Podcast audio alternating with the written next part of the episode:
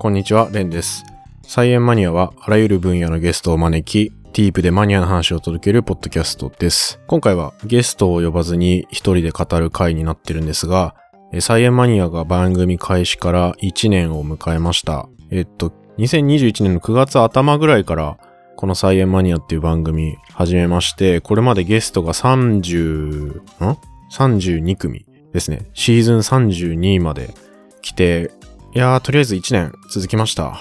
あの、最初これゲストを毎回呼ぶっていうので、まあ正直どこまで続くかなって結構思ってたんですけど、まあ面白くて、あっという間に1年経ったなっていう感じがありますね。で、今回はまあ1周年もあってちょっと振り返りっぽいことと、あと番組にありがたいことにお便りもいただいてますので、そちらも紹介していきたいなと思っております。えっと、これまでのトピック一応振り返ってみると、まあ長分子科学から始まり、キノコ、昆虫とゲノム編集、惑星大気、海洋微生物、雑草、脳と免疫。まあ結構生物系のゲストが多かったかなっていう感じですね。で、そこから科学コミュニケーションとか、あとは科学館のお話とかが続いてまして、で、シーズン10がゴキブリと神経科学。まあこの辺からも本当にマニアックなところもどんどん行こうっていう番組のコンセプトが割と成立してきたんじゃないかなっていう感じになってて、そこからエピジェネティクスとアニメ。まあ、これは引用の要さんのコラボですね。とか、文化人類学。それからアロマ。構成フレア。ミミズ。とか、まあこの辺も、まあちょこちょこ配信者の方とコラボレーションもありつつ、このミミズのタイミングで結構聞いてくれる人がぐっと増えたかなっていう感覚はちょっとありますね。で、そこから、えー写真。写真も結構イレギュラーなエピソードでしたけど、これも面白かったですね。マニマニウムさん。と、学術系 VTuber。で、光科学と SO2。鶏と線球細胞。植物と農薬。雲。AI と教育。とか、まあ、この辺は結構、まあ、大学院生の方とかも呼びつつ、かなり今やっている研究の話とかが多くなったかなっていう感じですね。それから免疫と共生。生物のデザイン。量子コンピューターとか。まあ、量子コンピューターとか僕結構ついてくるのに必死だったなっていう感じだったんですけど、すごいツイッターでもコメントいただける方多くて。で、そこから HIV と猫のウイルス。で、ここまでで一旦、まあ、一区切りというか、一回僕の自己紹介とかも挟みつつ、で、番組の雰囲気とかも結構今の感じにしたのが、このタイミングで、で、そこからオートファジー、いろんな仕事と曖昧さの科学、ファミコンと RTA、ざっくり学ぶ生物、で、ウーパールーパー、気象と防災と。まあこれ、ポッドキャストの中でも、結構幅の広さでは自信があるというか、まあ僕は話聞いてるだけなんで、あのゲストのブッキング能力だけを、なんか一生懸命鍛えてるのかもしれないですけど、まあこれだけ一個の番組で幅広い話題聞けるのも、なかなかレアなんじゃないかなと思いますね。あの個人でやってるポッドキャストだと特に。で、すごい楽しくやっています。で、まあまずはこのゲストの方、今まで本当に楽しい話、ありがとうございますっていう感じなんですけど、そうですね。まあ結構番組の尺とかも長いので、最初どれぐらい聞いてもらえるかなっていうのは思ってたんですけど、前編後編とかにま分けてても結構、まあ後編まで聞いてくださる方がすごく多くてですね。で、しかもトピックごとにその再生数のばらつきっていうのがめちゃくちゃあるわけではないので、番組フォローしてくださってる方は結構聞いてくれてるんだなーっていうのですごく嬉しいです。最近はですね、結構僕ちょっと本業の方も忙しかったり、家でも本業の勉強とかしてたりするんですけど、で、編集が結構ギリギリになっちゃったりとか、実は裏ではあったりするんですけど、まあ一人で全部やってる自転車操業ながら続いていってるっていう感じです。あの、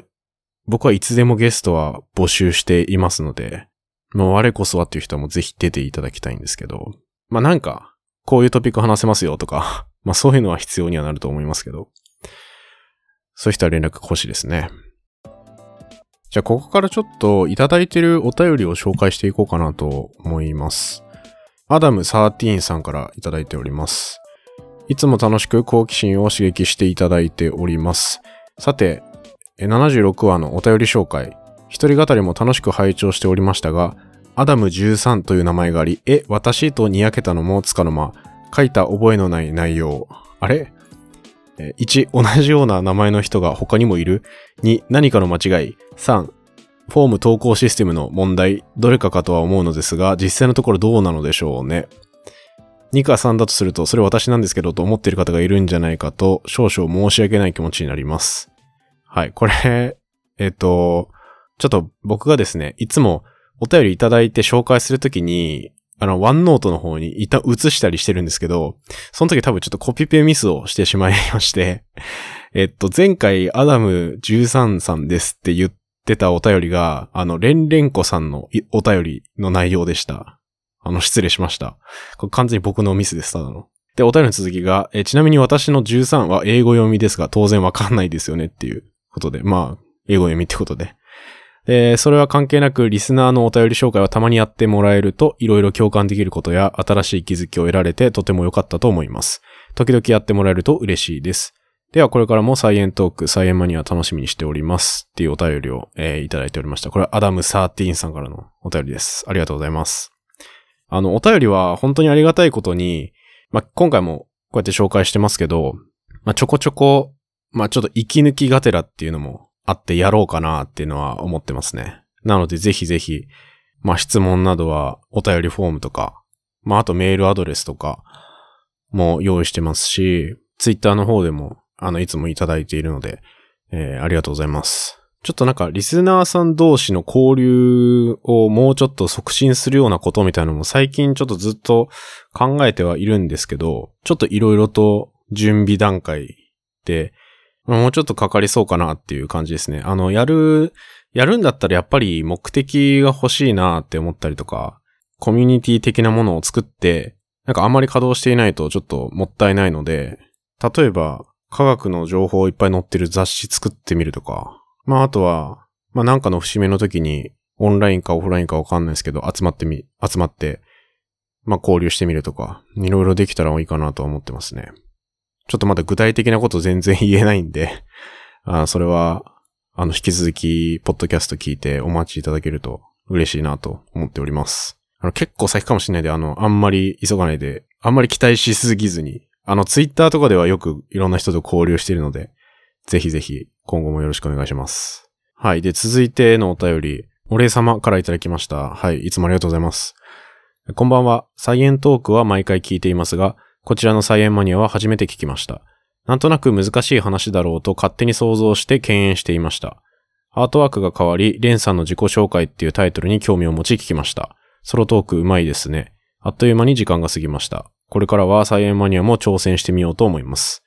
引用も頑張って聞いているので、レンさんの名前が出てきた時には嬉しくて思わず声が出てしまいました。嬉しい。勝手に友達感覚になっているのですね。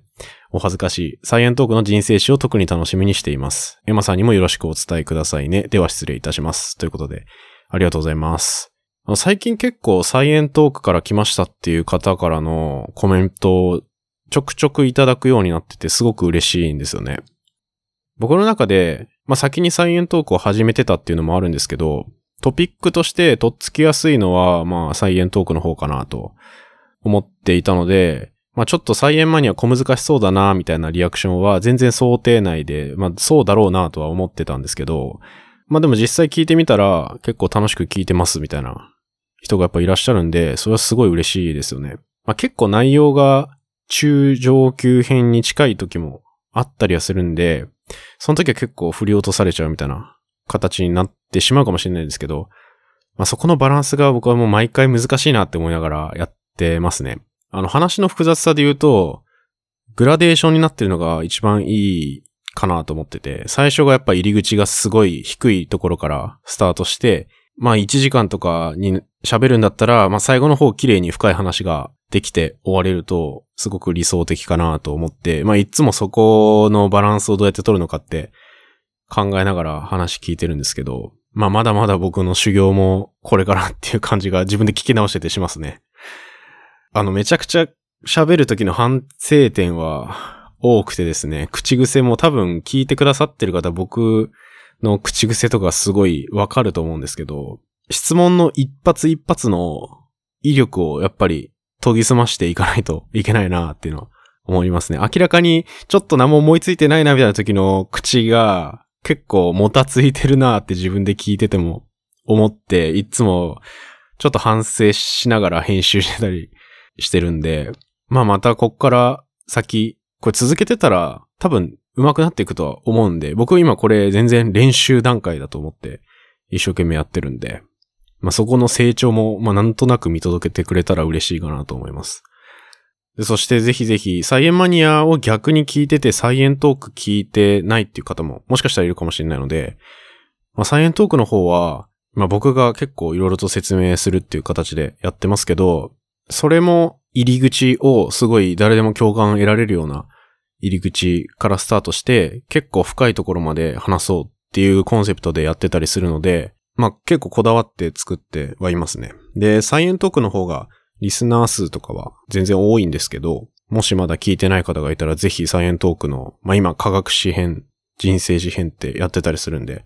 ぜひ聞いてみてください。はい、続いて、いちさんよりいただきました。ドライブ中によく聞いています。量子コンピューターのエピソードで、その分野の知識が深くない自分でも何とかついていくことができて、少し理解が深まりました。かねてから自分に興味あることで知りたいことが一つありお便りいたしました。それは自然エネルギー関連で太陽光や風力の発電で水を電気分解して水素にできたらクリーンなサイクルが生まれそうな気がするのですが、現状ではバッテリーに蓄積することなどの方法が模索されているようです。水素に変換する場合、何が問題で何がネックになっているのか知りたいです。レンさんの専門からは少し外れてしまうかもしれませんが、中高生程度の知識しかない人にもわかりやすく説明していただければ大変嬉しいです。ということで、ちょっと質問のお便りをいただいてしまったんですけど、まあそもそも水素って H2 の状態だとすごく不安定ですぐに他の物質とくっついちゃったりするんですけども、まあだから使うためにはそれをきれいにするというか、人工的に作り出さなきゃっていうもので、確かに水を電気分解して水素を作るっていう、まあこれ電解法とか言うんですけど、まあそういうのも、まあ水素製造の方法として開発されてますね。まあただどっちかというと、水素の問題点というかデメリットって結構危ないっていうのもあって、まあすごい爆発の危険性っていうのは一つデメリットじゃあデメリットかなと思いますね。あの自然に燃えるっていうわけではないんですけど、ものすごい加熱しない限りは。ただ、ちょっとした火花とかで爆発しちゃったりとか、実際海外とかで水素ステーションが大爆発してっていう事故が起きたりもしてるので、まあそれは一つ問題かなと思いますね。で、あとさっき言った、やっぱり水素を作る方法っていうのも、まあ、まだまだ改良が必要で、水素を作るために使われてるのって電解法ってやつよりも、排出法っていう、まあ、結構従来の CO2 を排出して作ってしまうようなものだったりするので、まあ環境負荷は、ま、結局かかってしまってるっていうのが結構今の現状ですね。そのためのインフラ整備っていうのも結構今難しくて、やっぱガソリンみたいに液体として扱うわけじゃなくて、水素って気体で扱うものなので、まあ貯蔵とか輸送の問題とか、まあいろいろ結構まだ問題は山積みなんじゃないかなって思ってますね。まあただこのインフラ整備とか、まあ実際ちょっと水素系のものがどれだけ普及するのかって難しくて、自動車って電気で走ってみたいなのが結構もうヨーロッパでは普及してたり、普及し始めたりしてるんで、まあ、どこまで広まるかなっていうのは、ちょっとわかんないですね。まあ僕これ、水素自体はすごい僕よく使うんですけど、普段。あの、実験とかで。一番使うのが水素で還元反応やるっていうのがよくあるんですけど、うんと、まあ、大学とかだと風船にパンパンに水素を入れて、で、その時の水素は水を電気分解して作ってるんですけど、で、その水素をフラスコの上につけて、で、液体の中にその水素がくっつくような金属の触媒とかを入れるんですよね。これよくパラジウムとか使いますけど、で、それでぐるぐる混ぜてあげると、パラジウムと水素が反応して、で、その液体に一緒に混ざっている還元されるものが、その水素を受け取って還元されるっていう。まあそういうので、ものすごく有機化学の分野ではよく使われてますけど、水素。まあなんですけど、一般の人に身近になるのはまああるとしてももうちょっと先なのかなっていうのは思いますね。すいません、なんかすごい簡単に僕がわかることを話しただけなんですけど、まあそんな感じですね。で、まあこの辺のなんかエネルギーのお話とかも、まあサイエントークでいずれやりたいなとは思ってるので、まあそれもまたお待ちいただければと思います。はい、続いて、あ、すいません。アダム13さんの、あの、ちゃんとしたお便りの方読んでなかったので、一応読んでおきます。え、サイエントークから聞き始めて、最近やっとマニアも聞くようになったリスナーです。なかなか素人には難しい内容も多いのですが、毎回好奇心を刺激され、へえとうならせてもらっています。特に量子コンピューターの回。量子コンピューターってチューリング、ノイマン的な従来のコンピューターの仕組みで桁違いに高速なものという認識だったのですが、確率やエネルギーの大きさによって答えを導き出すというそもそも違う原理に基づいているということを初めて知ることができました。万能の力にはなりにくいかもしれませんが、一部担わせることで大きなイノベーションが生まれそうな気がしました。また、人間に近い反応を起こすマウスを遺伝子操作で作っていることも初めて知ることができました。マウスでの実験による研究成果もこれまでとはかなり違う意味を持つことになるのでしょうね。難しいけど、いつもワクワクさせてくれる配信楽しみにしております。無理せず長く続けていただけると嬉しいです。ということで、ありがとうございます。いや非常に量子コンピューターが、反響がやっぱり大きいですね。こういうコメントをいただいててありがとうございます。あの、たくさんいただいているので、ちょっとどんどんいきますね。え、猫太夫さんから、え、サイエントークからサイエンマニアにも手を伸ばしてみました。まだキノコ界までしかたどり着けていませんが、いろんな方々のお話、興味深く楽しく聞かせていただいております。キノコ界の旨味成分の半分が毒素というのがものすごく面白かったです。毒も美味しいとか不思議ですね。サイエントークもサイエンマニアも楽しみにしております。お体に気をつけてお過ごしくださいませ。ということでいただいてます。ありがとうございます。はい。これキノコ界、僕これお話ししてから、やっぱキノコ鍋とか結構食べましたね。あの、なんとなくキノコ食べたくなったんで。で、キノコだけであんだけ話せるんだっていうのもすごく衝撃というか、いや、この番組やってよかったなみたいな、もう第2回のゲストの時点で結構思いましたね、これ。いや、ありがとうございます。え続いて、アキさん。初めてコメントします。テレワーク中に午前中に聞いています。アップルのポッドキャストで操作しやすいので聞いています。生物以外のセッションが面白く、写真の回が印象に残りました。基本が大事。結局基本を身につけているということで、なるほどと思いました。計測機器も参考になります。ってことでいただいてます。ありがとうございます。はい。これ写真の回で、やっぱり、どうやったら写真うまく撮れますかって言った時に、ま、結局その、画面にどう収めるかみたいな基本がすごい重要だよみたいなお話をされてましたけど、まあ僕も結構やっぱ写真の回印象に残ってますね。あの、姿勢感とか、あとはなんか目に見えないエネルギーを感じるとかいう話もすごい面白かったなって思いますね。ありがとうございます。はい、続いて、山ぼっちさん。背景脳の免疫系シリーズ。懐かしく拝聴しました。小生は前期の老人であります。学生当時、講義は分厚い現象を用いて始まったのですが、グリア細胞については先行外であり、不確定な部分が多いとのことで、ズバリと割愛されました。ぽっかり空いた知識の空白に慌てて独学で薄い知識を補足したものでした。今後ともよろしく、サイエンマニアのますますの発展を記念します。ということで、ありがとうございます。いや、嬉しいですね。サイエンマには本当に幅広い年代の人に聞いていただいてる感じがありますね。あの、一応どれぐらいの年齢層の人が聞いてるみたいなのも見れるんですけど、まあ、どの世代も結構割とまんべんないのに近いような形なんじゃないかなって思いますね。はい。脳と免疫系のシリーズ。まあこれもすごい去年、ポッドキャストアワードのおすすめエピソードに選んでいただいたっていうので、すごく僕も印象に残ってますね。で、こうやってなんか、まあ、グリア細胞については割愛しましたっていうお話でしたけど、まあ、実際その、ポッドキャストの配信だけで全ての知識とか背景をカバーするのって、まあ、なかなか難しい、時間的な成功もあって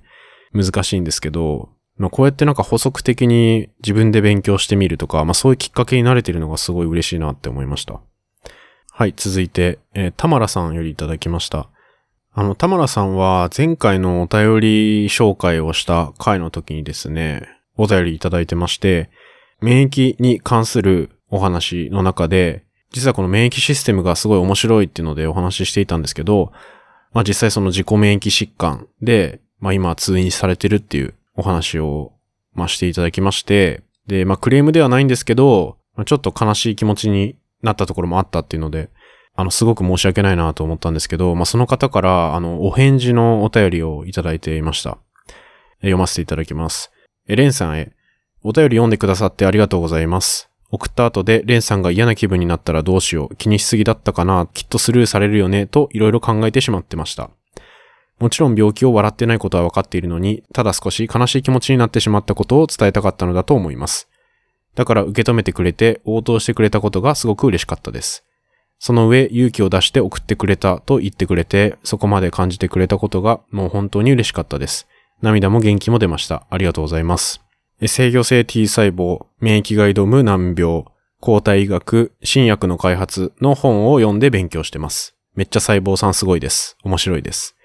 ブルーバックスの大学生物学の教科書シリーズ1、細胞生物学、2、分子遺伝学、3、生化学、分子生物学がいいと教えてもらったので、難しそうだけど勉強する予定です。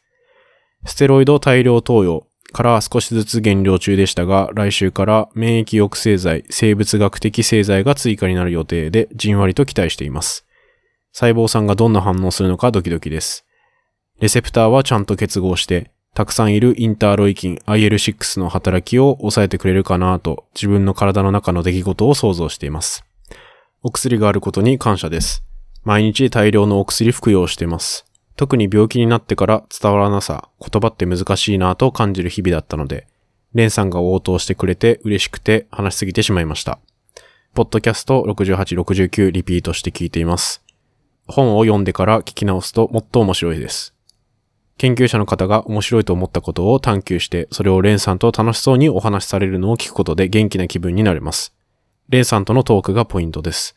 声って言葉の周りをふわふわしてるものまで伝えてくれるなぁと感じます。これからも配信楽しみに待ってます。ご自愛ください。感謝を込めて。ということでいただきました。いやーこれ僕最初お便り来て読んだ時涙出ちゃいましたね。なんか、純粋にすごく嬉しかったのと、こうやって僕が届けたいなって思ってた人に届いた感があるというか、まあ今もちょっと泣きそうなんですけど、えー、まあ、こうやって感じてることが聞けて本当に良かったなと思いました。で、まあ元気出るっていう風に言ってくれて、すごく嬉しいですね。で、なんかこのお便りいただいて、僕の中でサイエンスコミュニケーションみたいな、まあ、科学の発信をすることについて、すごく考え直すきっかけをもらってて、当然科学の面白いことが広まってほしいっていうのはすごく思ってるんですけど、僕自身、サイエンスコミュニケーションっていう言葉をあんまり使わないんですよね。で、それはなぜかっていうと、これがサイエンスコミュニケーションだっていうのを前面に出して伝わる範囲って、その目的とする届けたい人まで届かなくなっちゃうんじゃないかなっていう心配というか、まあそんな気持ちがちょっとあって、だから、まあ、このサイエンスコミュニケーションっていうワードを使わずに楽しく喋って、結果的にそれができてるみたいのが、僕の中ではちょっと理想かなって思うんですよね。あくまでこれは僕の意見ですけど。っていうのもあるので、まあ、なるべく、ただ楽しい話の一つとして発信するっていうのを心がけてるのと、まあ、あとこうやって結構難しいことを難しいままちゃんと伝えるっていうのもすごく大事なことで、あまりにも噛み砕いて、ちょっとねじ曲がった事実を伝えちゃうのって、ちょっと僕がやりたいことではないなっていうのは思うんですよね。あとはちょっと過度に煽るというか 誰かが傷ついちゃったりすることで注目を集めようっていう人も中にはいたりして、そういうことをしてる人って、まあ、今回こうやって僕はお便りいただいて、ちょっと僕の発信の仕方が甘かったなっていうのを気づかせてもらったんですけど、そう、こういう悲しいって純粋に思って嫌な気持ちになっちゃう人がすごく増えちゃうような気がしてて、そういう結構強い言葉で言い続けると。それって僕はやりたくないんですよね。っていうのを、まあ、なんかちょっと改めてこのお便り読んでて感じたなっていう思いましたね。うん。で、この一連のお便りのやりとりとかってちょっと僕すごく嬉しくて、あの、ノートの方で文章でもちょっと自分が思ってることとかをまとめて書いたりはしてるので、ぜひ、まあ、読んでみても欲しいんですけど、まあ、お便りいただいてない方でも実はこうやって僕が本当は伝えたかった人にはもう届いてるっていうこともあるのかなと思ってすごくモチベーションをいただきましたね。いや、田村さんありがとうございます。そして今後も、あの、まあ、いろんな分野にはなるとは思うんですけど、まあ、ちょっとでも楽しんでもらえたら嬉しいなって思います。はい、いただいてるお便り、ここまで紹介してきましたけど、いや、本当に皆さんありがとうございます。あの、他にもツイッターで、ハッシュタグでツイートしてくれてる方とかも、まあ、たくさんいらっしゃって、まあ、結構出してそうやってリアクションが返ってきてっていうのが、まあ僕のやる気にも直接つながってるなって思いますね。あと、嬉しいことに、Apple Podcast とか Spotify の、まあ、なんか星のレビューとかも結構たくさんつけてくださっていて、本当にありがたいなと思いますね。ぜひ、まあ、こういうコメントとか星つけてもらうとか、すごく、まあ、番組自体の価値とかにもつながっていったりするところなので、あの、こうやってアクションしてもらえるのはものすごく嬉しいなと思います。はい、ここまでちょっといろいろ話して、まあ、ちょっと最後、なんだろう、ちょっとじんわりきましたけど、またこういうお便りの紹介とか、まあ僕がなんか思ったこととかを喋る場としても、この個人でやってるサイエンマニアっていう番組は活用していきたいなと思っています。あと次回の予告をしておきますと、最近すごいニュースとかでも話題のはやぶさ2とか、あの探査機の話題よく出てくると思うんですけど、実際にそのはやぶさ2のプロジェクトに関わっていた方となんとお話しすることができまして、まあ、次回はそちらの方とのお話になっております。こちらもぜひ楽しみにしていただければなと思います。あの、引き続き2年目もサイエンマニアの方応援よろしくお願いします。それでは次回お会いしましょう。ありがとうございました。